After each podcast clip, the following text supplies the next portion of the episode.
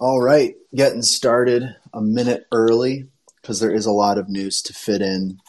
I could not have any guests this week. There's too much news, there's too much to do. There's a lot going on. Um, it's funny, when I started this show in the fall of, I guess it was, yeah, the fall of 2021. Jeez. When I started it, I had no idea that guests would be a component. Um, really, I think the first 30, maybe 40 episodes of Hashgraph Enthusiast News and Rumors um, was literally just me talking about the news um, with a couple friends as well that would stop by the show.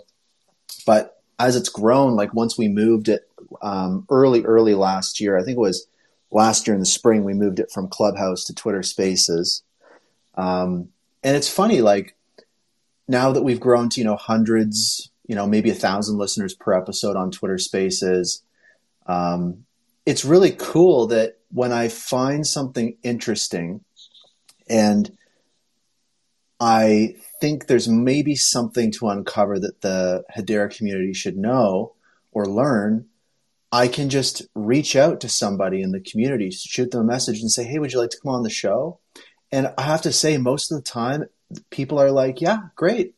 And, and I say, See you at seven on Sunday. Um, and they're like, Okay, see you then. And sure enough, on Sunday, they tune in, they hop up, we have a great convo. Um, but it, I never really expected it. But having guests on the show has been um, a really big component. And the thing is, when I have a guest on the show, the you know the show usually runs for like sometimes literally almost two hours the show will run to. So it just for me this show has kind of continued to grow and grow and grow and grow. But i think that most importantly it, it's kind of remained the same. I mean it's the same time every week. It's me talking about hedera stuff. Um, and I think that's kind of what it's going to continue to be. I kind of just want to build on that. So I have some exciting announcements to share today. Um, but I mean, there's also just a bunch of exciting stuff happening um, in the ecosystem. And I think that, you know, the title of this space is When Did This Happen? Um, I find myself doing that quite a bit in the Hedera community right now. Um, we've ta- we talked about this trend later, like late last year, of kind of like um, when I started again when I started this show. It was sometimes hard to fill an hour. I'll be honest with you. Like in late 2021, early 2022, it was sometimes hard to fill an hour. To be honest, now uh, I have to cut things out. I have to kind of pick and choose a little bit to what, what to fit into the hour, hour and a half now, and especially this first month of, of 2023 I'm asking myself, when did this happen? Like I'm looking at this project and that project and this community and that community and seeing some things happen. Like recently, I saw people tweeting about um, the like Pengu Pals uh, or Penguin Pals metaverse thing. It's just kind of one of those things where I'm like, what? When did this happen? Like this is so cool. Um, we have all these hips coming out that we'll talk about. Um, I see Patches is listening, so I might bring him up later.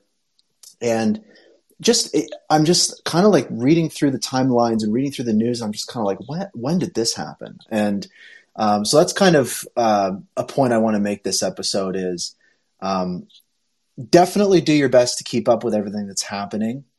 But I will say that you're going to often, you know, especially if you're a Hashgraph enthusiast, and you're trying to stay, you know, on the bleeding edge of what's happening.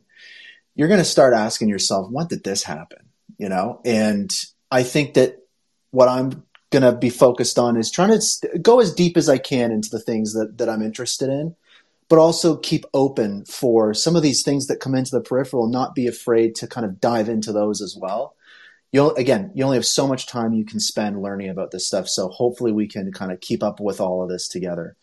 Um, and we got quite a bit of things to talk about today. So let's just get to it. Good evening from Ottawa, Canada, everyone. My name is Brandon Davenport, and I'm a developer, artist, and creative agency owner at Dirksen Davenport Incorporated. And like all of you, I'm a Hashgraph enthusiast. And I created this Twitter community and weekly spaces so we've got our own spot to stay up to date, get connected, share knowledge and insights. And welcome to Hashgraph News and Rumors, episode 63. When did this happen? Where we talk about the top stories covering everything related to HBAR and Hedera Hashgraph every Sunday at 7 p.m. Eastern, 4 p.m. Pacific. This is a top level overview of the news. The thread is at the top of the spaces. You can click into that and you can kind of read through all the different stories. Um, so we're just going to go over everything and get everybody up to speed as we head into Monday. Um, and if you have something interesting that I should check out or talk about, use the little comment button in the bottom right of the spaces ping me, notify me, ask a question, let me know what's going on, share the spaces. The more the merrier. Let people know you're listening. Um, and I mean, the Hashgraph enthusiast Twitter community is taking off. And besides my weekly news and rumors, I'd love to see more conversations happening. So uh, we have a Twitter community. It's in the spaces. Check it out. We've got moderators from Swirlds in there. It's a vibe. Get into it. Um, and as I said, you know, the show continues to grow to, you know, hundreds and sometimes thousands of listeners. So I want to continue to invest the time. I have some plans. I have some cool announcements to talk about. Um, and I just truly love doing this. But if you want to support the growth of the show, you can send an HBAR donation to enthusiast.hbar using your Hedera wallet. If the community wants to take this show to another level, we can do it together. That's enthusiast.hbar. I really appreciate it. So, first, I'll share a big announcement, um, and then we'll dive into some exciting updates from the Hashverse. So, I have been hearing from people in the Hedera community, you know, it's awesome the show's on Twitter Spaces. A lot of people love that it's live. You know, having a live component to it feels exciting, you know. And people also love listening to the recording um, on Twitter Spaces. But a lot of folks have been like, could we do this show? Like, could we listen to it on, let's say, Spotify or Apple Music? Um, could maybe some of these Twitter threads be presented in kind of like a blog post that's a little more robust and kind of has some more dynamic elements to it? So I'm happy to announce um, very soon I'm going to be bringing this show also to Spotify um, and Apple Apple Podcasts. So what does that mean? Well, basically, it's going to be the exact thing that you hear on Twitter Spaces, uncut. Um, and that's going to be put on Spotify and Apple Music uh, or Apple Podcasts. So that way, if you have, I, I, get that there's so many different people that are interested in Hedera and interested in keeping up with everything happening in the kind of Hashgraph enthusiast world that don't have Twitter and maybe um, aren't used to Twitter Spaces. I think having the show on Apple Podcasts and Spotify podcasts will be really helpful. And I mean, you know, some people, you're like many people tuning in now. It's like it's just handy, you know. All your other stuff's there. Why isn't this show there? So um, now, again, it's gonna it's gonna sound the exact same as it does now. I mean, I don't sound great. I'm one of these people that has like the wired Apple um, headphones, so I don't even have AirPods yet. Um, but I think that you know the show will continue to grow. I just want to get it out to some more people, make it easier to tune in. And as usual, it'll always be live on Twitter Spaces. So I'm not going to be pre-recording anything. So um, that's an exciting development. I'll have more updates to share on that. Other exciting developments um, is Saucer Swap just hit 100 million total trade volume. So what does that mean? Well, basically 100 million um, American buckaroos worth of things, tokens, have been transacted and traded and moved around through Saucer Swap. So that's equivalent to 1.4 billion HBAR, which is over 5% of the circulating supply. That's a lot.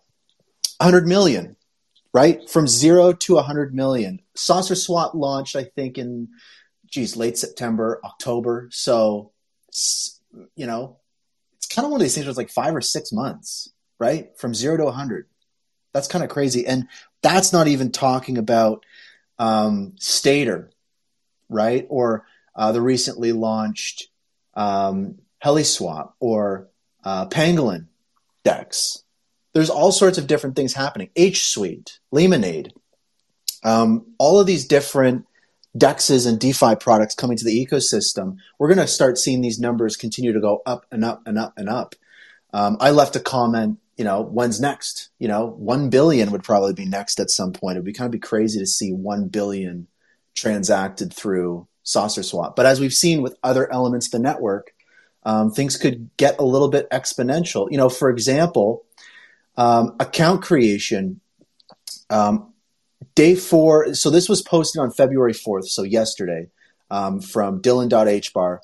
Um, he says, Day four of February, and we're already at 30% of Hedera account creations compared to January's all time high of two, almost 250,000 accounts. So 72,000 accounts have been created within the first four days of February on Hedera. So that's really crazy. That's that's kind of like a hundred percent increase, and um, there's a lot of interesting breadcrumbs around what that could be that I've seen.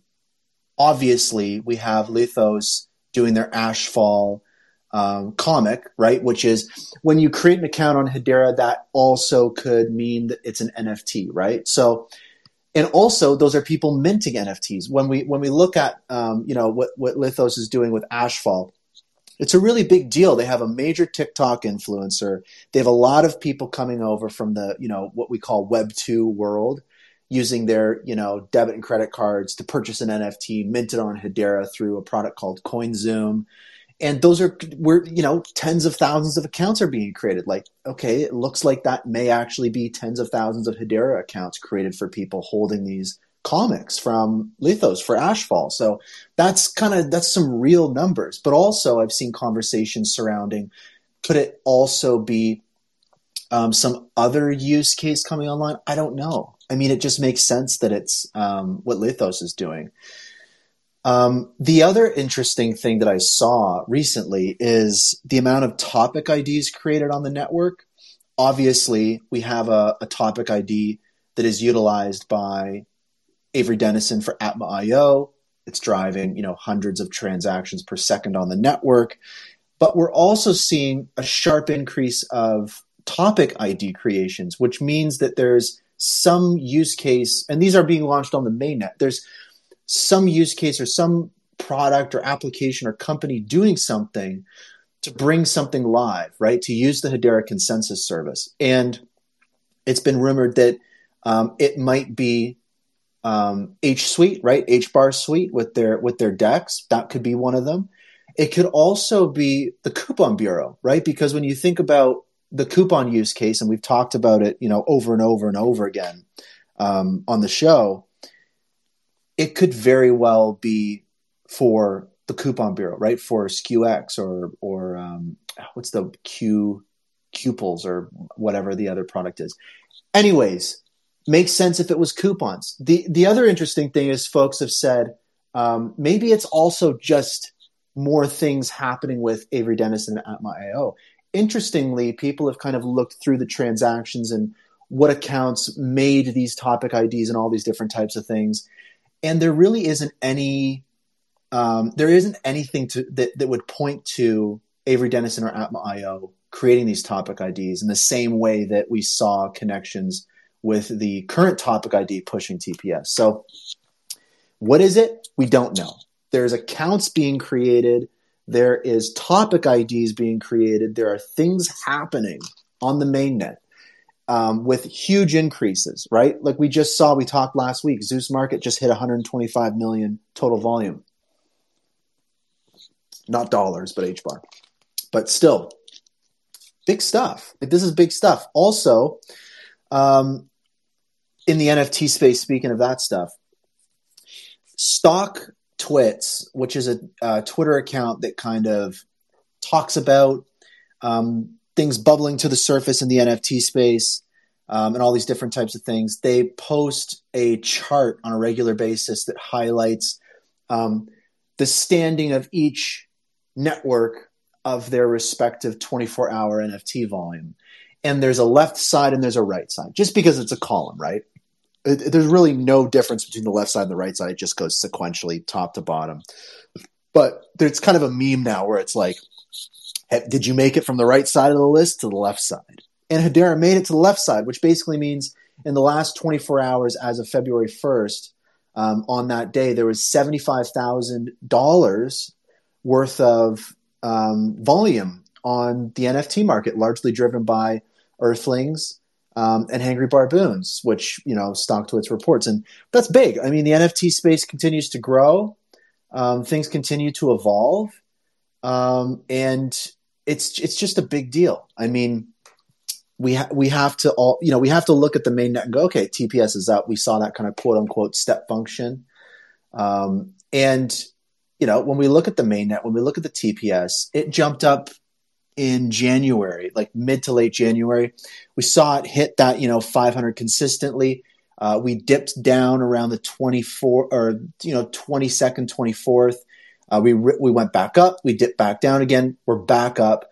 But when you average it out when you look at you know, the month of January, it's it's pretty much 960 million transactions, right? So, and that's with the step function occurring around the 12th. So, to me, it's pretty clear that you know every 20 to 30 days we're going to see 1 billion transactions added to the mainnet. So, that's pretty insane. Like it's been, it was years, right, of, of, of low double digit, single digit transactions on the main net and us going around and talking about how, you know, Hedera is going to change the world and that, you know, we're capped at 10,000 transactions per second. It was kind of weird. There was a disconnect, right? Now we don't have that anymore. You look at it, we're number one. Feels good. I like it. Um, I'm gonna I'm gonna invite uh, Patches up real quick if you have time, Patches, I'd love to talk with you about some new hips. Because, uh, and I've talked about this with some people in the ecosystem, and there's something really important about Hedera and about the, you know, Hashgraph enthusiast community that heading into this year, 2023, it's going to be so important to educate each other about HIPS, right? HIPS, you know, stands for Hedera Improvement Proposal. And this is the way that regular people like you and me can change the way that the Hedera network functions.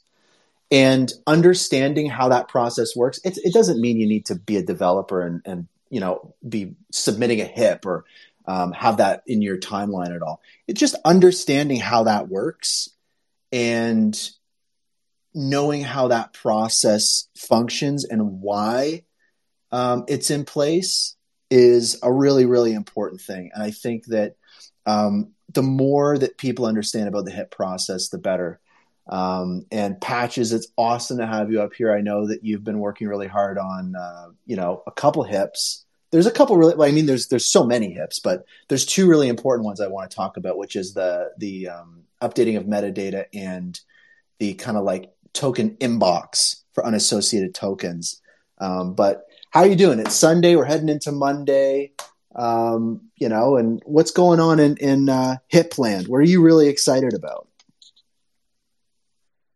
Yeah, I'm glad I could finally uh, be here at one of these uh, one of these spaces. Um, yeah, man. I'm actually under the weather uh, just throughout the day. Been getting worse, so just sitting on the couch with my pup. and I was like, yeah, I'll pop on here. right sort on. Sort of like getting something positive done. Um, but yeah, there's there's a lot of uh, there's a lot of good stuff happening. I think the biggest one, at least the most controversial, is the uh, unsolicited token inbox.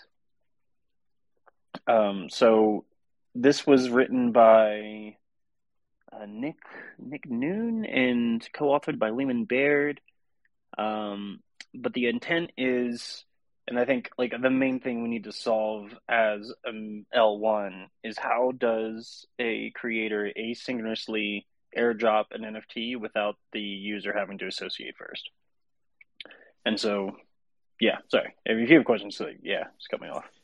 Yeah, I, I was going to say. So this is this is really big, and for anybody that's that's listening that maybe isn't like you know a level 10 hashgraph enthusiast or whatever maybe you're new to the network maybe you're just checking it out like a unique thing about the network is we have token association, which basically means that you need to give consent to the network to receive something uh, within a token ID. So all these, you know, cryptos and coins and NFTs and all these things on the network all have their own respective token IDs. And if you and if you um, want to receive something, you got to associate it with it. So it's nice because you're not going to get spam in your wallet and people sending you unsolicited stuff and getting all sorts of crap in your wallet. I don't think enterprises would appreciate that very much but it creates a challenge because it means that you also just can't send people stuff, which a lot of use cases need to have. So what this HIP does is it basically i guess it just creates i'm calling it kind of like an inbox in your wallet where you're it's kind of like you know you've got mail kind of thing. I guess that's what it is. I and i understand why it can be a little controversial but what's the conversation around it been like? Yeah the some people are just like hey we don't need it. That's kind of a, it's like um i think the the main uh argument is that this is big. Like it's essentially creating an, an account for uh, every account, right? You have a you have a yeah an inbox where the, you can get spam into the inbox, it can get bloated, um, and there's some people who don't want to like be tasked with going through their inbox and making sure they accept the things they they do want and deny the things they don't. But I think the biggest argument is the over engineering of the account and how much extra code this is going to do. Um, for the L1 because this is this is you know again it's a, it's a pretty big mechanism. Um, I definitely think we need it, and the main reason is the asynchronous sending of tokens. So, so I need to be able to send something to an account without that account knowing I'm sending it. Um, and I, I, like the inbox idea because I think it gets the best of all worlds where you have to associate for it to go right into the account. If you don't, it goes into this inbox where you can accept or deny. And then I'm proposing that there's a flag where you can just say deny all. And if you say deny all, then you don't have to go through any of your spam. It auto denies everything that's not associated. So it works exactly as it does today. Um, yeah, so that that's that's where it sits. It it's looking uh, good. I don't know. I think you know there's a lot. I've added a lot of comments and thoughts to it, but I think the the, the coolest thing that May from Hashpack added into the hip discussion was that you should be able to also pay for the associate transaction. And so, oh right. It, so when you're, I get it. Okay, so the person accepting it doesn't necessarily. It's it's kind of like it's on the house a little bit. Right, and the biggest ad there is that empty wallets can have NFTs. So you, I you need HBAR. This is this. I get what you're saying now. This is on one side. This kind of fixes a bunch of problems that many use cases experience, like a bunch of um, shortfalls that they have to work around, and then you start to see all these folks building these kind of clever workarounds, but you kind of don't want to do that too much because you you then you glom on a bunch of stuff and you you're creating all these kind of arguably like L2 type functionalities and stuff. But on the other side, yeah, this is like a what you're saying is like not a complete overhaul, but like a complete rethink of what a Hedera account is and what it's constructed of, kind of. Right. Yeah. It it it, it will fundamentally change all accounts if it goes through um, and how so this so this wouldn't be like an opt-in thing? Like it wouldn't be like do you want to update your hedera account? This would kind of be something where it's like now this is how the network functions. Yeah preferably because otherwise we've done nothing. Right. Right? Because right. you got uh, you still on, have to associate basically. It's a, exactly and you'd probably have to pay to turn it on. So mm. um yeah and then like I, I know some people are like well why don't you just have like hey i can accept all without association or none and I don't like that either. I'm like, we already have that. It's called auto association, and we already saw that being used maliciously, and it will be more in the future. So, a lot of nuance, uh, but that I think is the coolest hip currently. Um, though, if you're an NFT creator, you might care much more about the immutable metadata hip. Yeah, this is this is big because NFTs on Hedera are really great, whereas they, you know, they don't need smart contracts. They operate the same as you know an H bar would, sending them back and forth really quick, really inexpensive. It's really inexpensive to mint them. They're really fantastic, and by nature they're immutable, which is also really great. You know, the stuff in your wallet isn't going to disappear. It's it's awesome, but there's a lot of fun things people like to do uh, with NFTs where you open up your wallet one day and there's something new inside your NFT or the image changed. I know Orbis 86 is listening and um, you know sh- their team is is you know working on NFTs where you do the mint, everyone has the same picture, but then later on everyone gets surprised with their final artwork and stuff. And these kinds of things on other networks are so exciting. You can also think of business use cases for these, but it's going to take a hip And I'm curious, like, what are your thoughts on uh, on this hip? Because I'm really excited about this one. Yeah, it's it's it's essentially like exactly what you're saying. Orbis. I was really excited to see how they're going to do it. Um, assuming they'll use like IPNS or something where you just repoint a CID of IPFS. Lot of acronyms in there, but you just like say, "Hey, the data's over there," and then it changes without having to actually change the NFT. Um, that's that's a method, and we also saw uh, Meta Wizards. Um, they did a dynamic NFT like that, where they actually had a wipe key on the initial, and then airdrop the next, and wiped out the previous token as a way to do the the slow reveal. But with the metadata key, all of that's going to get much, much, much easier, and it'll just be um, a call of the NFT uh, NFT, I think URI update or something, and you just use the metadata key and you'll be able to adapt all of the metadata um, fields in all of the nfts that are currently out. And so that that is where it will get really easy to do the things that people can do in smart contracts. So again bringing hts to kind of normalize and be paired or have parity that that other networks would expect uh, without having to do any external things in the infrastructure or repointing um, but rather you can you know again just mass update um, all of the NFT metadata to the reveal that you would like it to be. That's so awesome. Now, a question I often get is, will this be? Um, uh, so maybe first I'll ask, how does this actually work? Because if you know, again, if folks aren't familiar, as we were talking about before, when you mint NFTs, let's say you mint 100 of these NFTs, all of those are inside one token ID, and you've got the metadata that contr- that that um, is like the DNA for your NFT, but the token that they're all inside of has its own settings. So if I'm correct, is this just changing one of those keys on the token ID, or is this adding a new key on the token ID? It would be adding a new key called a metadata key. Ooh. So That's you'd big. be able to opt in uh, or out at the beginning, which is really cool. And then uh, the other hip that we have out um, is for the supply key to be able to edit metadata, um, which is really helpful because every NFT project has a supply key.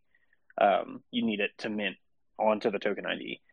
And so anything that has minted, if they've kept their supply key, which I hope, they will also have the ability to update the metadata as long as the NFT is sent back to the Treasury wallet.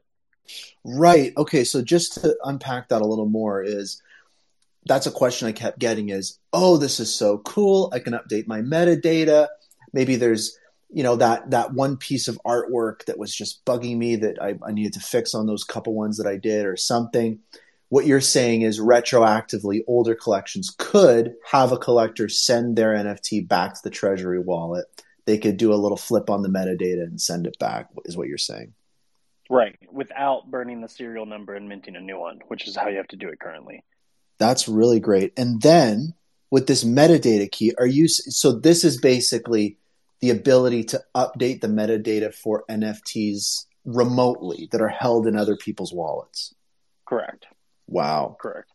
That's and really the, cool. The, the biggest thing, because to my understanding, this is really Boolean on every other blockchain or network, where you can either update the metadata or you can't. Depending on the smart contract, the metadata URI can be updated or it can't. And um, the smart contract can be updated. Uh, you can trust, I guess, if someone says they've deleted the, the, the method in which they update the smart contract. But here, what we're going to have is a guaranteed immutable NFT when not in the Treasury wallet and so uh, a good example is if I'm playing a game and I rack up a bunch of points and stats and items, and that's in the metadata, that when I'm playing the game, the NFT is being updated by the Treasury wallet, and then I, I deconnect from that platform and I want to go sell it on the secondary market. I can guarantee that the value I've earned that is currently displayed in metadata on that NFT cannot change remotely. So on secondary market, you know, no one can like change your data to you know, if you're great friends with the creator, make it really good for secondary market. They can't change it to, you know, hey, they see you're cutting the floor, so they change your data, you know. And then when you're buying on the secondary market, you don't have a fear of anything changing. You you understand it is immutable, which I think is a really big benefit for not just like that example in gaming, but like get to enterprise escrow contracts, um, get into you know things that need to be able to be uh, updated when there's multiple signatures, but then not changed at all unless those multiple signatures come back. And I, I think that's that's where um, that we're going to see some really cool innovation that uses this this method. I love that. Before we move on to the rest of the news, um, I saw that uh, Sonia Orbis eighty six had a question uh, maybe for you, Patches. Uh, how's it going? Good to have you on the on the show for the first time. What, what's your question? Hey, Brandon. Thanks for having me up here. Hey, um, a couple of things. So, Patches, I know you brought up uh, IPNS. We had actually explored a 412, but it seemed like HIP 412 only supports IPFS and HTTP and HTTPS. It didn't actually support IPNS when I last checked it. So that's why we are doing metadata storage uh, off chain. So, you know, we'll have the URI and then the URI. Basically, we're updating the metadata. Um, I have a question with the new metadata key that's coming up. And by the way, if IPNS is supported, please let me know. Because last time I checked, uh, IPNS was not there in the spec. I was like, oh, you know, shoot, we can't use IPNS because that's something we would have used on ETH. That's my first question. And then the second one I had was with the metadata key, um, obviously, just like you know the set metadata URI on Ethereum contracts, at times that could be abused uh, because people could update that. I have a very popular um, NFT collection on OpenSea, like Shell Orbs, and they recently so the NFTs were already revealed. They had a thousand NFTs pending, and then they did um, um, uh, they did a drop with OpenSea, you know, partners with OpenSea, but uh, they actually put uh, the the 8000 nfts or 9000 nfts that were already revealed they actually just put them all back into an unrevealed state. And now when i check it out in my wallet it says oh i have to go on twitter and verify. And the founder is my friend. I want to reach out to him and tell him that you know dude what the fuck's going on? But um, well at least they are not rugging. But you know i can see how if the owners can uh, like on Ethereum, you can actually lock a contract, right? So when that contract is locked, after that there is there are no further changes possible. Now I know on Hedera, with this being um, um you, you know, with this just being a native token, these keys that we have, I know there's also probably a freeze key, but I was wondering, like with the metadata key, just to avoid anyone from further um, exploiting it, will there also be a way to just lock you know this whole thing from not making any changes. Right yeah. Um, i appreciate the back uh, the backstory. The first for ipns i so i think in in 412 those are like the ideas or suggest like the yeah these are the suggested things. But since then you know Arweave has come out. Um, it's really more a question about the support in hashpack and excuse me Zuse and marketplaces. Um, the spec probably should have avoided trying to specify because honestly anything can go in there as long as it makes sense for the reader. Like so it's a proprietary protocol for some you know uh, I, I, saw humans.ai you might talk about that brandon. But if, if it's that protocol then you know you can put that in there for sure. Um, the the what you've described is definitely the the methods I've I've understood of ETH, where like yeah, you can then lock it, but then there's no unlock, which is why I think the the mechanism of the treasury wallet can always adapt only if you send it back is really neat. But you can there is another hip that is out um, that will allow any key that is on the token id to be removed by itself. And so you could technically do that today but you you replace it with an empty key list. And so when you're in hashpack it still shows admin key let's say if you're trying to remove an admin key. So what you're going to be able to do is remove completely um, and then you know even even if like at some point you need to remove the supply key a key can remove itself from a token id so that's that's another hip and that's been out for a while so i'm hoping that gets um, gets going soon. Uh, but yeah that's that would make it immutable then after that point you can remove the metadata key after reveal if, if that's a, a mechanic that you want and guarantee immutability afterwards. That's awesome. Knowledge sharing knowledge spreading, um, a- answers to questions being provided. Um, Sonia, thanks so much for coming up. Did you have any uh, other questions on this or, or anything to share? Just one last question. So, uh, the way I look at it, we are adding keys as functions, right? So, obviously, you know, we have on Ethereum, it's smart contracts, so you can add new functions, and that's how they extend on the 721. Um, I was wondering if uh, smart contracts for NFT mints, do you guys see that becoming popular anytime soon? I know NFTR already does that, but then with smart contracts, we get into all of those issues with people not knowing what's there in a smart contract. So I want to really hear from you, Brandon, from Patches, that how do you think uh, we'll address that in future? Because the nature of NFTs, that's going to keep changing. I don't know if adding a key and getting through a HIP all the time is uh, going to be like, you know, the most feasible way forward. So I'd love to just hear your thoughts on that. And I'll, I'll switch to listening. yeah. So my thoughts on it are maybe a little bit controversial. Everyone's familiar with Adobe Flash, right? And Flash. Well, I guess I shouldn't say everybody. I mean, there's maybe some some kids in here that are they're a little younger, maybe 20 or something like that. Basically, Adobe Flash is like when you were using the internet in er, you know early, you know maybe like 2005, six, seven, all the way up until I don't know. We were probably using Flash like till 2012 or something. It was because a web browser couldn't play a video or play audio or have animations or play a game on the internet so you had to have this layer on top to allow it to do that. And um, when we saw YouTube, you know, offer HTML5 video, and um, now now we don't even use Flash. Adobe's discontinued it. We, it's not required anymore. But it was so important to to to jumpstart so much creativity and innovation. And in my mind, um, I do view sometimes Solidity and smart contracts within that context. Not to say that they're not important, but that's what's jump started a lot of this innovation in the Web3 space. Um, but I do think that I find Hedera's approach interesting because, as Patches has highlighted, it's right on um, the native layer with a lot of these functions. Um, but like you highlight, Sonia, it's like, how do we approach it now? That's a completely different way of approaching it how do we navigate all these changes and updates and unique needs of every um, project or use case? It's not like we can change the whole network to accommodate one use case. So there's got to be some more growth in that way. We're still we still really need um, solidity and smart contracts and will for a very long time. But um, that's how I view it. Maybe a bit of a hot take, um, but patches. Maybe I'll throw it to you. Yeah, um, I I see. I, I, think we, we align a little bit there. Um, I see this as a stepping stone, and I, I really do believe that Hedera network, though you know you don't have the flexibility of making new functions and cranking it out, um, you know, new dynamic ways of, of execution, it's secure. And so when you sign or get an NFT from HTS, there is zero chance that this is malicious.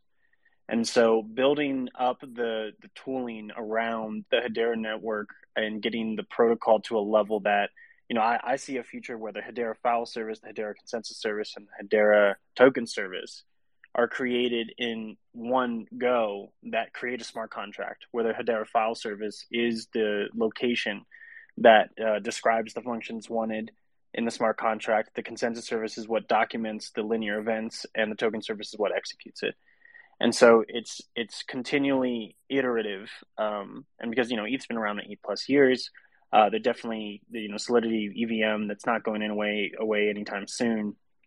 Um, i think hedera is learning from them. Obviously we have evm compatibility. Uh, the rpc protocol is like json protocol is coming online soon. I just set up a metamask today and loaded in a hedera wallet which was crazy. It was cool. Um, so it's it's gonna you know I think it's gonna go both backwards compatibility, um, but then the future of Hedera I think is going to be normalizing these functions, making them very easy for anyone to engage with, and you don't need to know Solidity. And then I, I think we get to a point where we start innovating on stuff you just can't do on Ethereum, not because it's not smart people figuring it out, but because the mechanics of a tr- of the trilemma problem disallow things like you know um, massive amount of say arbitrage through a smart contract uh, because of all of the cost of gas and fluctuations, but you can do it through an HTS um, version smart contract or something like that. I love that. I think that's great, and that this is. I think this is such big stuff. I think we're going to be talking about even just these two hips in particular um, for a while. Um, it does take time for these to be added to the network if if it's determined by um, parties need. Like some of these hips, like patches, I imagine that the the hip to um, add that kind of like token inbox um, is going to take governing council approval, right? So that means representatives from IBM, Google, Boeing, like are going to have to take a look at this and, and, and approve it to add it to the network.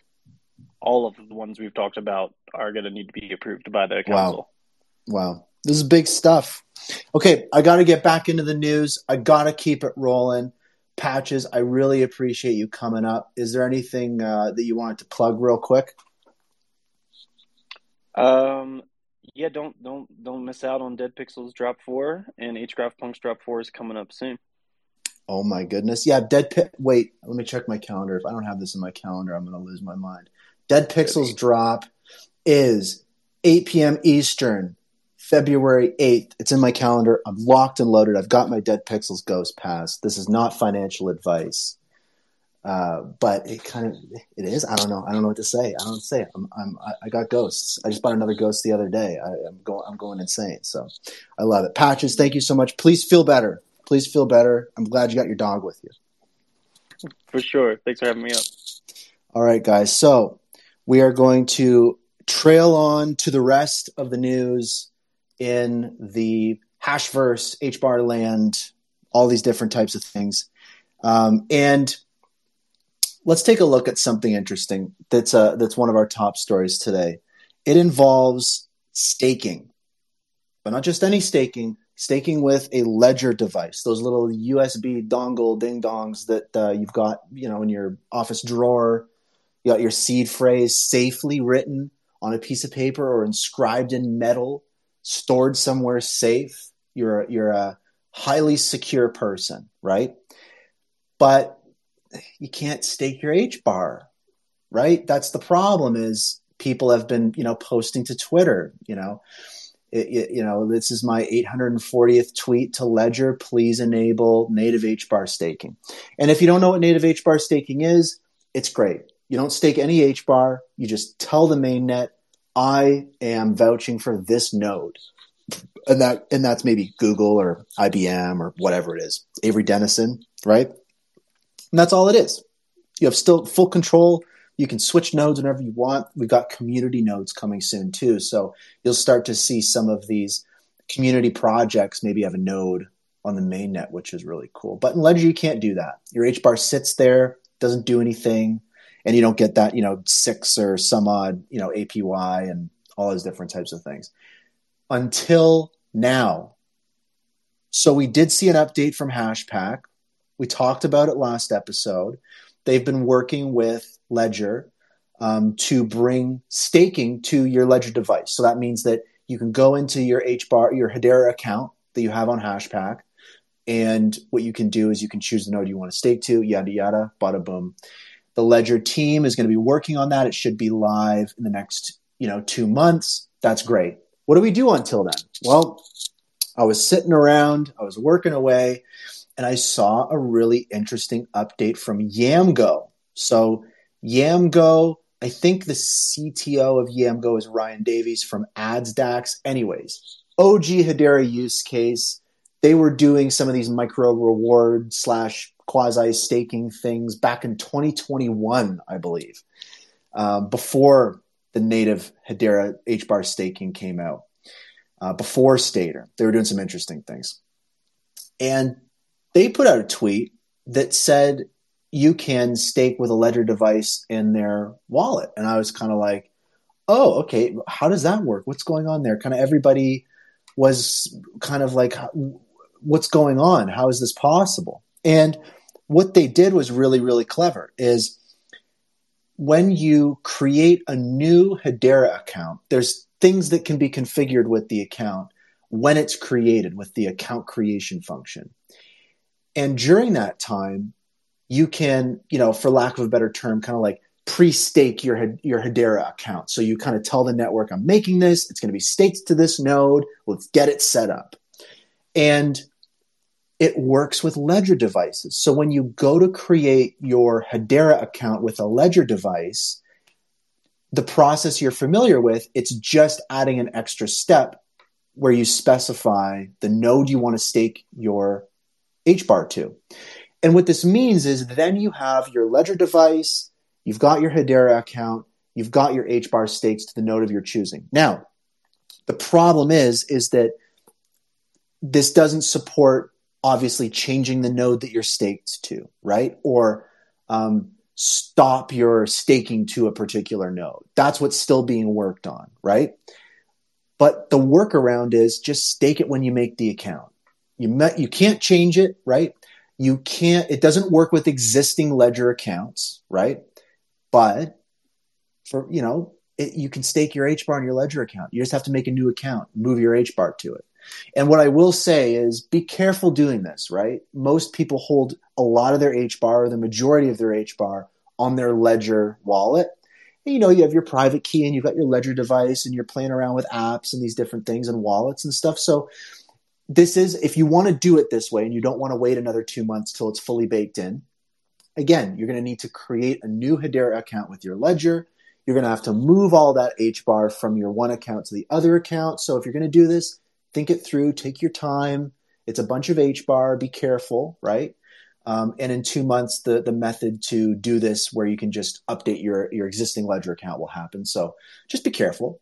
Um, and another really interesting development from this is I would say within minutes of Yamgo posting this, uh, Tyler, CTO of Hashpack, um, engaged with this conversation on Twitter and, and was like, This is really interesting. How did you do this? Um, and knowledge was shared right between these two products on, in Hedera, these these two apps in Hedera, these two wallets. Um, I had Tyler on uh, our episode last week to talk about staking, or yeah, was it last week? I can't remember. I've had so many guests. Um, and I'm not kidding you. Within hours, Hashpack put out an update that brought this same functionality to Hashpack, and then they officially announced it the next day. So it was crazy. This was like a lightning 48 hours of um, waiting two months to bring staking to Ledger devices to you can just do it now, right? It has to be a new Ledger account, but you can stake your HBAR in a Ledger in Hashpack and Yamgo because people got together and got creative and and uh, joined forces, and the community is a little better for it. So I might try it out. I've got my Ledger, I've got my Hashpack stuff.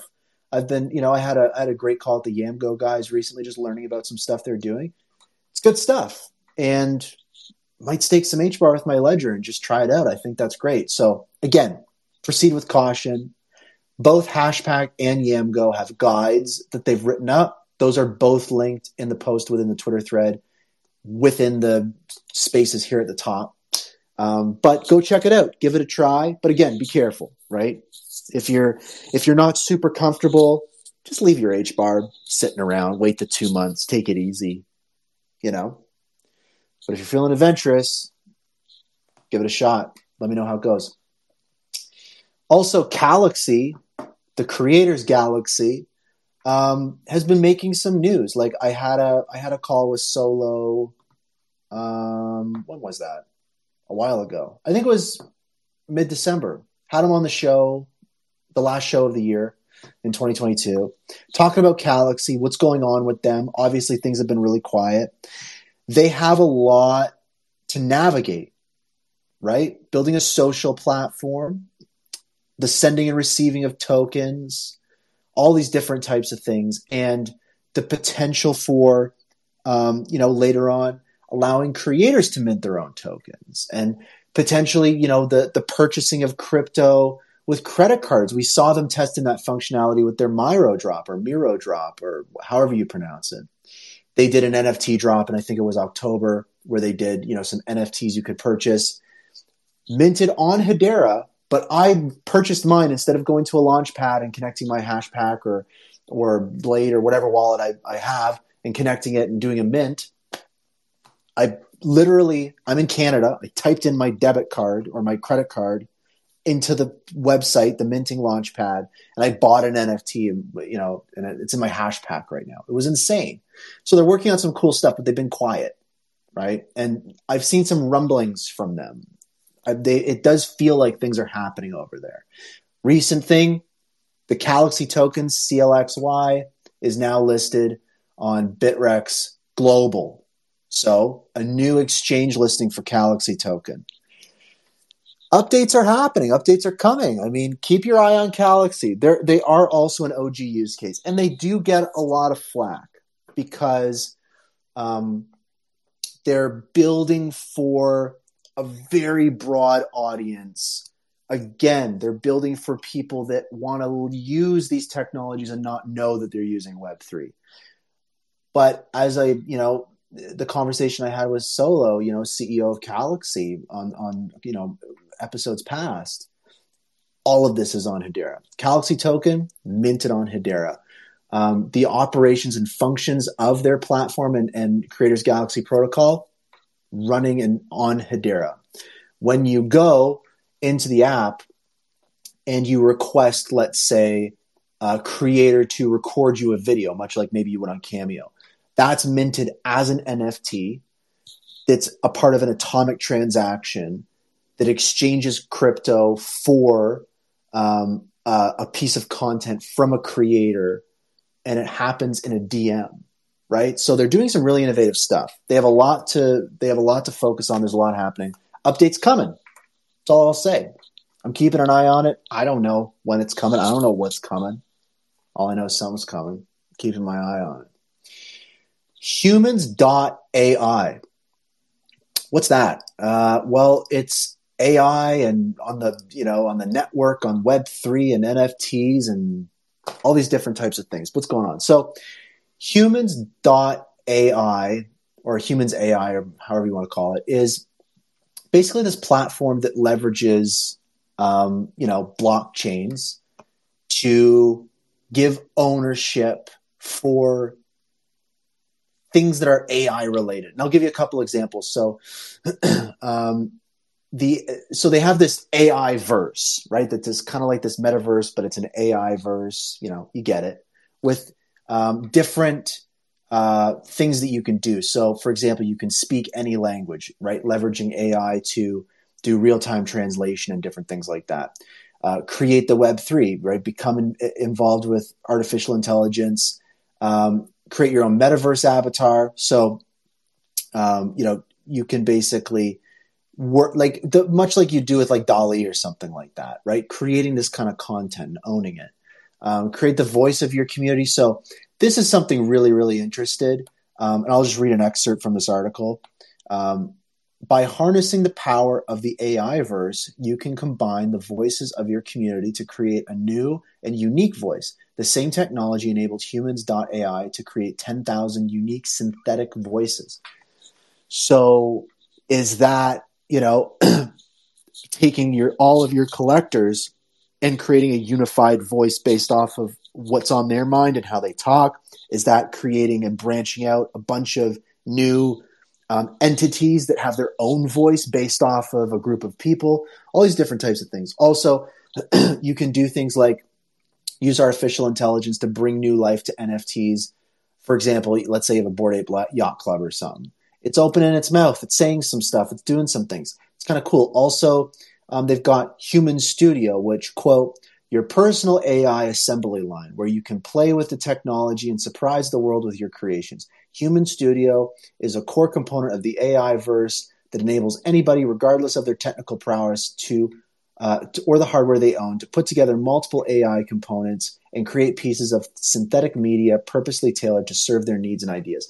So it's basically um, taking the concept of all of these fun things we've been doing with you know chat gpt and DALL-E and like all these ai things that we're kind of just like making things and throwing them out into the ether and like nothing really happens with them and bringing that kind of ownership components these types of things. So exciting stuff.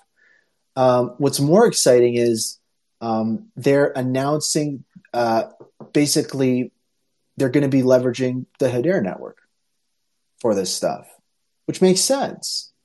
Um, and they're doing this through a partnership uh, with um, uh, European deep tech startup. What's the name of it? Let me go to the the H Bar Foundation tweet here. I'll have to scroll down quite a bit. Where are we? Humans.ai. I'm a human and I'm using the internet. I should be asking the AI for this. Where is it? There we go. Uh, they don't mention the partnership. They're partnered with a deep tech company, folks. They're leveraging Hedera. It's AI, Web3 avatars, NFTs, all this kind of stuff. Honestly, I feel like I'm personally behind the ball on all the AI stuff, to be honest with you. I've been so busy working on some stuff in the Hedera ecosystem. Every time I see one of these updates when it comes to AI stuff, I'm like, you know, when did this happen, right? That's the name of the spaces this week. But it's going to be happening on Hedera. So it's kind of cool. Humans AI. Uh, keep an eye out for that. Um, Leemon Baird. Leemon Baird. So Leemon has been hard at work. He's been at Swirlds. They've been he's you know he's been very clear. They're hiring people. They're working on things like DREC. They're working on these hips, like Patches was talking about. Um, lots of things are happening, and Leemon is continuing to think really big. We saw his interview that he did with BitBoy recently. We talked about that a couple episodes ago um, a few different you know insights and tidbits from that. But he recently did an interview with um, another you know smaller show, smaller than BitBoy, but I'd have to say probably one of Leemon's best interviews yet. Not because he said things that we haven't heard before, but it was about how he was speaking. It was very energetic. It was very I don't want to say no, I'm not going to say bullish, but it was very like um, intense. Like there was an intensity there. Like uh, maybe I'll call it passion. Um, I think that you know when we look at the heads of a lot of networks, when we look at Ethereum or Cardano or any of these L1s that have um, very uh, very present uh, with founders with a big presence, right? Um, Leemon is kind of not like that. He's not doing a whole lot on Twitter right? He's he's kind of just like in his office, like working on math problems and like working away on stuff. It's it's, it's kind of refreshing that he's not trying to build you know a personal brand um, or like selling a book or something. It's kind of cool. But when he's on these shows, um, he you know he talks about what's happening and all these kinds of things. But this episode, like he was leaning into it and he was like really kind of making some some statements. And I'll read a couple. I, I just saved a couple quotes from the interview that I want to read from you. Uh, take from it what you will. Um, so the first quote is, for, you know, that Leemon said on this uh, show, and it, the show Neil Hughes. It's the Neil Hughes Daily Tech Show. Check it out if you haven't already. Leemon says, "quote We are focused on the goal of having a hundred-year project that is the utility for the entire planet, the trust layer of the internet. This is what we're doing." Now, you know, we've heard this before, right? Um, it's on the website, it's on hedera.com, all these types of things. But it's just the way that he said it, the fact that he's saying it in a bear market. There's just something behind the scenes that's happening that's giving. I, I find that a lot of times in interviews, folks like Leemon and Shayne from the HBAR Foundation and Mance from Swirlds and um, you know uh, Brett McDowell from Hedera and all these different types of things, they're a little lukewarm just because they have to be. They're very conservative with what they say, but um, again, uh, it was last year, I think November or something. Uh, Shayne and Mance were both on an interview with the H Bar Bull, and I was talking about just the tone was so much more forward and intense and confident, right? Where I was like, something must be happening. We really had a feeling that something was happening, right? And then, boom, January hits, Atma.io goes live. So this is just kind of like a, a different Leemon that I'm seeing or maybe an older Leemon. It reminds me of the Leemon in the uh, Harvard Tech Talk. Also, he says, um, don't get distracted by good news and bad news. Um, and, you know, I just wanted to highlight that quote because I think it speaks to kind of the core values and ethos of Hedera. It's like, um, I'm a big believer in this kind of, you know, uh, vibe as well. You know, ignore all the good news about what's happening with what you're doing, ignore all the bad news about what's happening and only pay attention to things that are repeated, right? If if if something is said over and over and over again, pay attention to that because it's probably something that matters. But there, uh, clearly, Leemon is not paying attention to good news or bad news. He's just focusing on building some stuff and making hips and doing all sorts of crazy things. Also, he said, not that everything we do will be done on a ledger, but ledgers will be a part of everything we do. That was a really succinct way of talking about mass adoption and those different types of things, right? So that was a great thing. But the most interesting thing from his interview is something that he's done before. Leemon, why are you doing this to us? Leemon said, You need very decentralized governments. We have 28 very different organizations that you know, right? 28 very different organ. There's 27. There's 27 members of the governing council, not 28. We do know that Shayne had a talk last year said that there are three new governing council members that have already been approved by the membership committee coming to Hedera. Then we saw Aberdeen join the governing council. And, um, you know, I was like, is this one of the three? It wasn't. We still have three new governing council members in the pipeline that have been approved that we're waiting to join the governing council.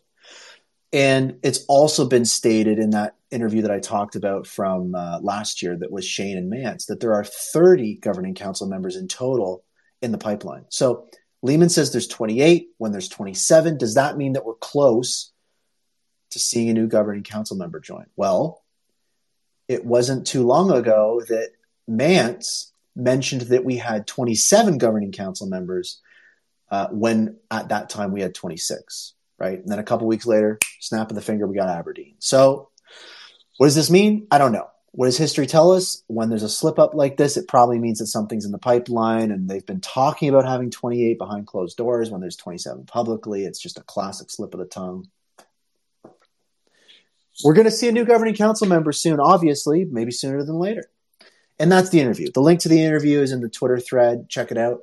Um, there was also another interesting interview uh, with uh, an independent board member from Hedera, Monique Moreau, and she said some stuff that was really interesting. So this conversation was was on the Gossip About Gossip podcast with Zenobia, um, head of marketing uh, for Swirlds or public relations. I think you know she's tag teaming it with Christian, and on that interview, Monique says some really, really interesting things. So, and I just, again, I'm going to share a couple quotes here. So the first quote is, you know, Zenobia was talking about um, what's your takeaway from Davos? Obviously, Hedera had a good presence. There's a lot of people learning about the network, all these different types of things.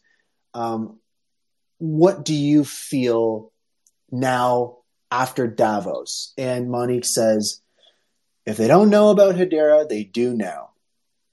So who's they? Well, obviously Davos is, you know, presidents, billionaires, right? Industry leaders, CEOs, all these different types of things. Look at the governing council. We got Google, IBM. They're peers, right? Th- these governing council members, we're talking about their peers, CEOs of major corporations, leaders of major gov- major governments, billionaires. So that's what that's what, who they are right? If, if they don't know about Hedera, they do now. That's a pretty bold statement.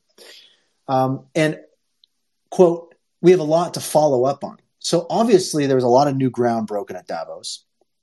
And there's a lot that they're going to be following up on. And we've heard this talked about. There's going to be a lag time.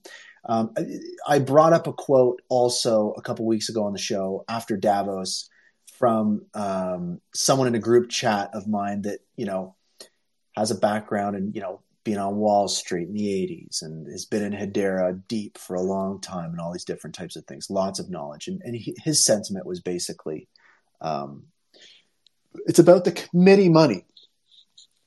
When you see all these folks at Davos, right, uh, they, right, that Monique's talking about, learning about Hedera, understanding what it's about, the folks who are going to invest is people on committees, right? So these people, boots on the ground, at these conventions go back to these committees, pitch Hedera, and maybe they they start taking a closer look. Maybe they start investing, right? So there's going to be a lag time. The ROI on Davos will be lagging a little bit, but we'll see it.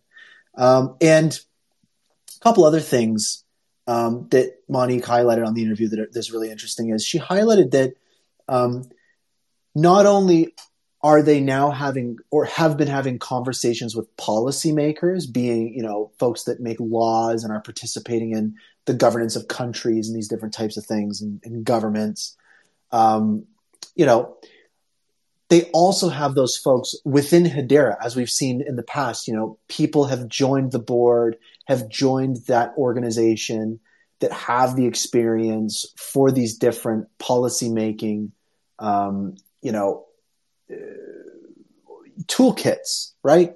Understanding how those things work. So um, it, she also made it clear, Monet made it clear that those conversations are happening. Hedera is a participant when it comes to policy making and it's not like it's devs or marketing people or representatives from Hedera spokespeople having these conversations. It's policymakers, right? So um, Hedera has these folks within the organization. So that's really, really great to hear. And the key takeaway from this interview that I think um, is going to be a big trend. A lot of people talk about the trend this year being utility a lot of people say the next bull run is going to be a utility bull run. Any of these tokens that are utility backed.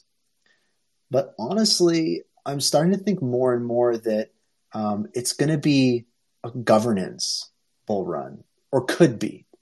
We will have one. But I've heard this before. I've heard Leemon say this. I've heard other people say this. I've heard people on other networks say this too that there's a crisis of governance in Web3, right? Basically saying that, you know, blockchain is not super decentralized, right? It's a couple groups that make these types of decisions. And we see these kinds of things over and over again. Ethereum, you know, it's it's not super decentralized. Um, so the governance aspect is really important. And there's a crisis of governance. And what Monique said on this interview is we have it which again is a pretty bold statement, right? When you see these people talking about these topics in the Web3 space, the crisis of governance, and the positioning of Hedera as an organization, again, as Monique put it, they have it, right? They have the, you know, 27 or 28 governing council members of people that we know, right? Hedera is in a good position. Governance. Leemon Baird, Monique, shout out to those two. Solid interviews. Check them out. The links are in the thingy at the top of the spaces. Um, if you're listening, you know, give this a share. The more the merrier. We still have a couple things to talk about. I do have one last fun announcement to mention. Um, so, moving on, shout out to Hedera um, because they revamped their Discord. Um, anyone in the Web3 space knows that communities live in Discord, for better or for worse. That's where they are. And, you know, Hedera has a community. Um, the Hedera community lives in a bunch of Discords, right? For different NFT projects, um, different wallets, different apps, dexes, all these different types of things, right? They all have Discords. And the Hedera Discord, for a very long time, was developer focused. It wasn't really community focused. It wasn't really a hangout spot. And it was really like disappointing because in the Hedera Discord, you have folks from Swirlds, you have folks from Hedera, you have folks from the HBAR Foundation, you have all of these people you can reach out to. And now they've revamped the Discord. It's a new vibe. You can go in there as a regular Joe, say hello to people folks from Hedera and Swirlds and HBAR Foundation are in there. Other folks from you know major projects on Hedera are also in there. So it's a great place to have like a, a nice streamlined conversation, getting right down to the brass tacks on a lot of things, talking about the network, talking about what to do, who's building what, um, what do you need help with, all those different types of things. But also a place for community, right? To to engage and connect and you know keep up with things. So big shout out. They also had their first um, community call on February 2nd, um, which I was really happy to be on um, to share some updates from the uh, DAO working group for Hedera, the DeFi Alliance, and uh, a new NFT working group. um, on that call with some other folks from Hedera and Swirlds and HBAR Foundation. So check it out. It's a great spot. They're going to be doing community calls. And I highly encourage people that are building in the network or participating in it or just super curious about it. Get in that Discord. Those community calls are full of nuggets of information and knowledge. Another big update is the Hedera network just passed 40 million TVL, total value locked. So that means that there's 40 million, again, American schmackaroons worth of stuff locked on the network. Um, and when you break it down, again, I took this screenshot yesterday. Stader um, has 90, uh, they have they have they have a, a, large majority of the total value locked. SaucerSwap, um, HeliSwap, Pangolin, um, you know they've got it, they've got it on lock, folks. Um, Forty million TVL, and again that's huge. We're talking about mid August was zero, zero TVL, right? We saw Hedera, right? Uh, not last year, but 2021, I believe, rocket up to that 40, 50 cents, right? That was with zero TVL. We got 40 million now, right? Again, five, six months, zero to 40 million. That's big. Where does it go from here? Right? Could be a little bit of an exponential effect. Shout out to the DeFi community. We're doing it. We're doing it. I'm farming, I'm staking, I'm I'm liquidity, I'm, I'm, I'm, I'm liquid, I'm illiquid, I'm moving things, I'm trading things, I'm swapping things. And it's costing me pennies. And it's not killing the planet. It's cool. Um, also, a cool thread. I'm not going to dive into it, but I wanted to just highlight a, a thread. This is great. It's a thread included in the thread Pins the top of this spaces. A little bit of inception action here. But it's a really great read um, from Dr. Drez that basically highlights partnerships that Hedera has formed with several companies in the healthcare industry. We've talked about this before, right? In Web3, or, you know, there are use case, the majority of, of Web3 use cases um, are, you know, low transaction, right? That's what we've seen in in Web three so far. They don't need thousands or hundreds of transactions per second, right?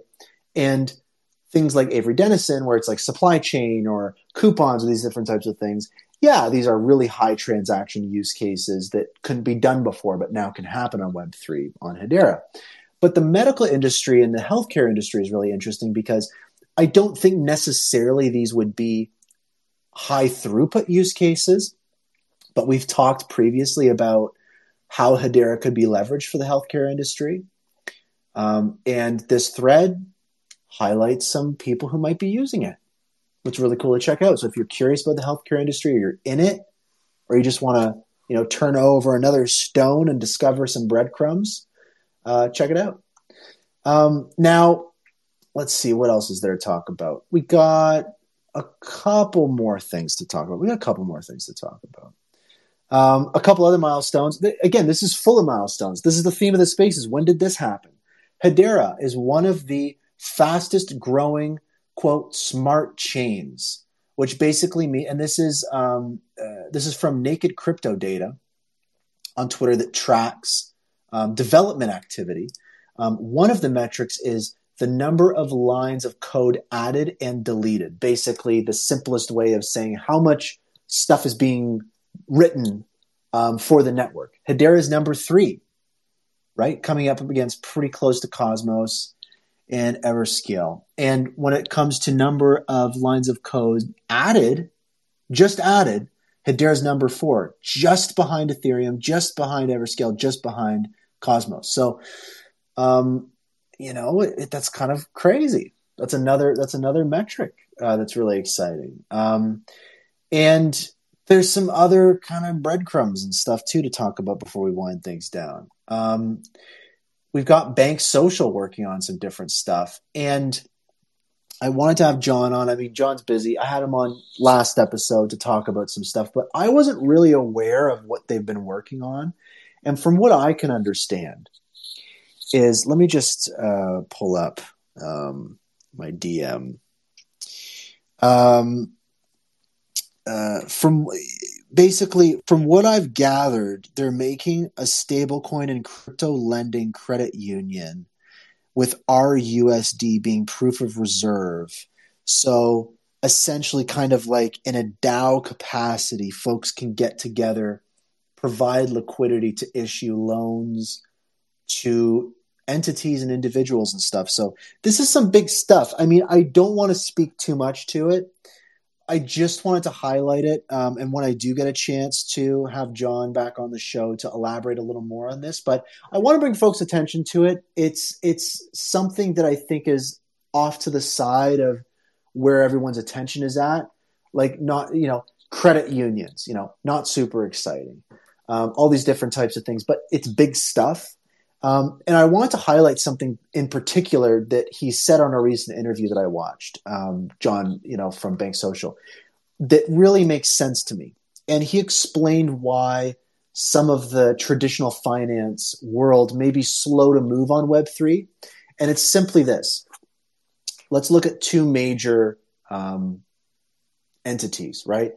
JP Morgan, Goldman Sachs both have expressed interest in crypto and Web3 stuff, yada, yada, yada. JP Morgan going as far as to experiment minting their own JP Morgan token.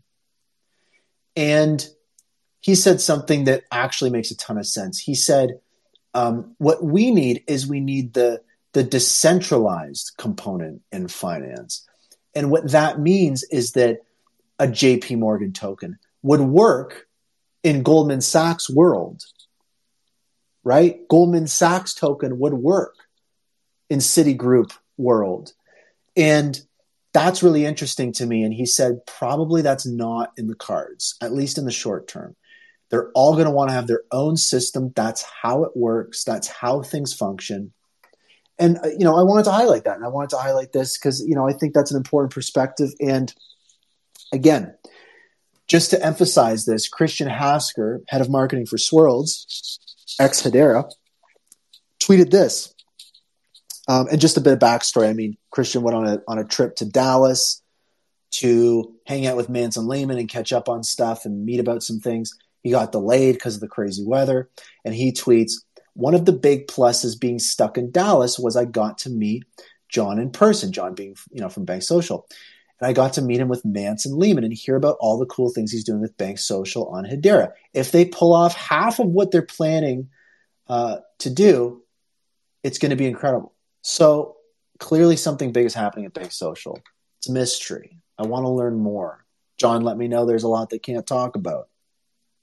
I want to talk about what they can talk about. Gosh darn it. John, hit me up. I'm really interested to hear more. I want to know what's going on. I'm curious. Every time I talk about Bank Social, people are going nuts. Um, I don't even know if they're real accounts, um, but they are. Like these are real people, and they're just like excited about about Bank Social. I don't know. People are are psyched up about it. Um, so Dovu, uh, as we talked about two, three, three episodes ago, maybe four, I had uh, Matt uh, CTO of Dovu on the show talking about stuff they're working on. One of the things I asked them about was a tweet that they posted January 21st. Quote, more partnership news to come during the first week of February. We're building. TikTok, it's February 5th. Big partnerships, it's time. We're on, I guess, I don't know if, let me know. Does this first week that we just passed, does that qualify as the first week of February? I don't think so. I think he means this week. So yeah, keep your eyes peeled for Dovu. From based on what they say, we're going to be expecting some some partnership news uh, to come next week out of Dovu. So all eyes on Dovu. Breadcrumbs. We got enough breadcrumbs to make a whole loaf. Feels like. Um, and what else? Do we have anything else to talk about? Of course, we've got LedgerWorks um, that is bringing real time Hedera account activity notifications to your Discord server or email address. So they have a new product called Sentry where you basically go to the platform, you hook it up, and you can specify a Hedera account and receive alerts for activity on that account through either a Discord webhook or your email. So, in context, let's say I'd love to get updated on activity on my Hedera account. I'd love to know when something happens in my email. So, you can go and set that up. Let's say I want to monitor another account, right? You can do that too. So, this is a product, Sentry from Ledgerwork. There's a video demo that I have shared to, again, the thread pin to the top of the spaces. It's really cool. This is something I've been looking for. I want to receive alerts for certain account activity um, on a couple accounts that I have. This seems like a good way to do it. Um, and it's great to see. I mean, Ledgerworks is doing a bunch of really cool stuff. So check it out, dive into it. Also, shout out to HBAR Suite. They launched an NFT DEX which basically means you can create pools of NFTs paired with HBAR. So it essentially takes the floor price of an NFT and you put in an equivalent amount of HBAR according to the floor price. And you effectively, like you would on a regular DEX, have a liquidity pool of token A and token B, and you know you provide liquidity to market. Instead, on this NFT DEX, instead of token A and token B, you have NFT and HBAR in a liquidity pool. So very interesting, very cool. It's a very new thing, um, and it's from HBAR Suite.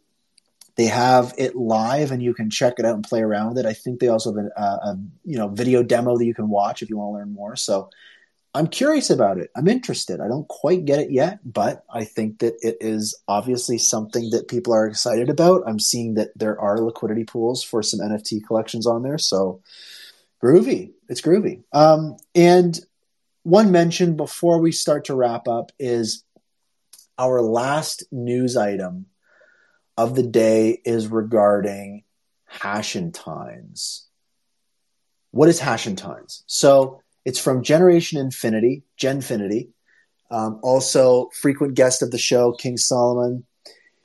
His team last year in October put on Hedera which saw um, over, I think it was 350,000 HBAR worth of prizes given to the community. Also, we saw 6,000 new mainnet accounts created, um, which is essentially new H barbarians hopping into the community. So that was crazy. Now they're doing Hashentines. They've got a quarter million HBAR in prizes um, with over 30 projects, over 130 NFTs and project tokens. Um, it happens February 11th and 12th. Um, so this coming weekend, and it runs uh, each day 11:30 a.m. Eastern to 2:30 p.m. Eastern. So um, it's a vibe. Uh, uh, Hashentines, Hashentines days. Check it out. Get looped in. Um, my project, Pixel Rug, is going to be giving away a custom series rug. Basically, the winner is going to work with me to design a 3D NFT metaverse rug of their dreams. Um, so make sure to tune in, enter. I should be speaking on that too, so it'll be fun. It'll be a party. It's Hashentines. I love you all. Um, so as I said, my you know my main announcement at the top of the show is this show is also coming to Spotify podcasts and Apple podcasts as well. I've had people request it. It's still going to be live it's basically going to be the recording from Twitter Spaces put on Spotify and Apple Podcasts. I don't sound great. My audio quality isn't great. It's coming from my, you know, wired Apple earbud headset into my phone and, you know, jammed through the tubes into Twitter Spaces. Um, but it is going to mean that you don't have to be on Twitter Spaces to listen to the recording. A lot of people want to listen to the show and they can't make it to listen to it live. So they love listening to the recording. But also there's a lot of people that just don't have Twitter or aren't on Twitter or don't get it or whatever. They they love having it in their little podcast world. This is basically a podcast. What I'm doing is a live podcast. Why isn't it on Spotify and Apple podcasts? Um, I don't know, but it's going to be there now. Um, so in the next couple weeks, I'm going to you know start doing that. You'll also start to see each episode have its own uh, blog post on itsbrandond.com that'll have all the information for each episode. So it'll be much more of an archive, uh, much more accessible, but it's business as usual. If you're listening to this on Twitter Spaces and listening to the recording on Twitter Spaces, nothing's going to change. It's going to be the exact same. Um, but we're going to have some new listeners from outside, right? And and if you're using, you know, Spotify or Apple Apple Podcasts to listen to stuff like this, and you know, sometimes I, will have to admit, Twitter Spaces is sometimes a little glitchy or um, isn't as convenient. Well, now you can get it on those other platforms. So I'll keep you updated. Keep an eye out for uh, you know official announcement um, when that is live. I'll maybe try to have a couple older episodes to start off with, so you can you know go back and listen to those.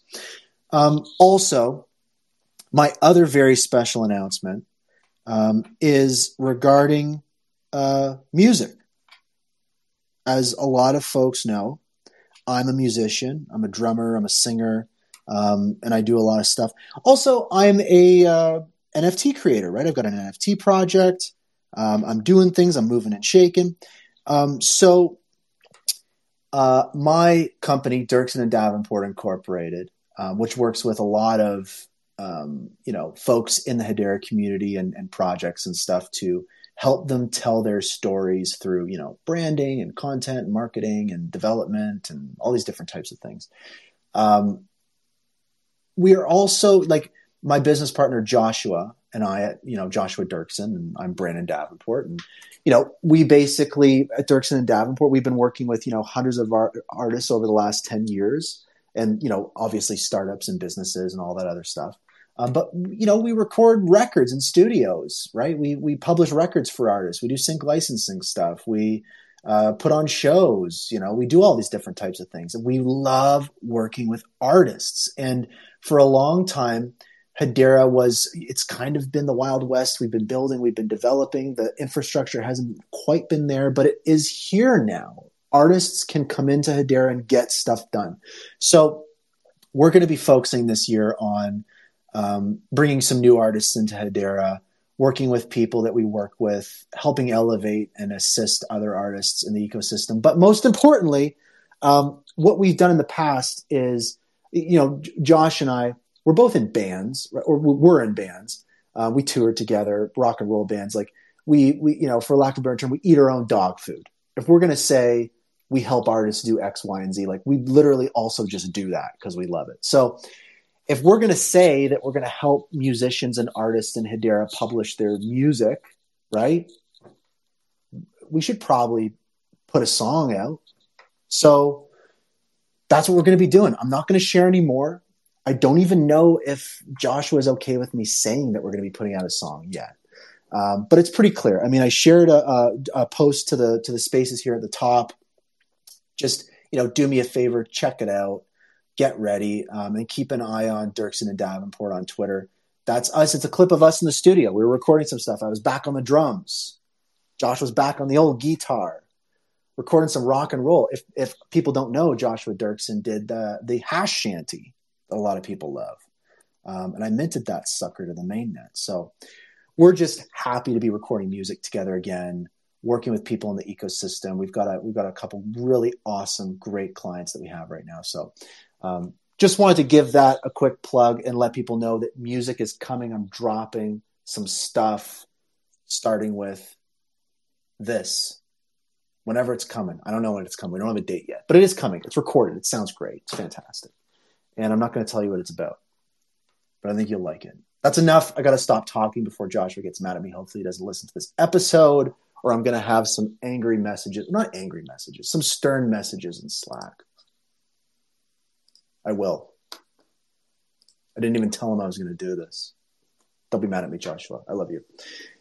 So, what's the takeaway for this week? Um, kind of what I was saying at the top of the show, and it's the title of the spaces. When did this happen? Um, get used to this. I think that for folks on other networks, um, much like you know we were speaking with Sonia earlier from Orbis 86 and a lot of people that I've had on the show from other networks.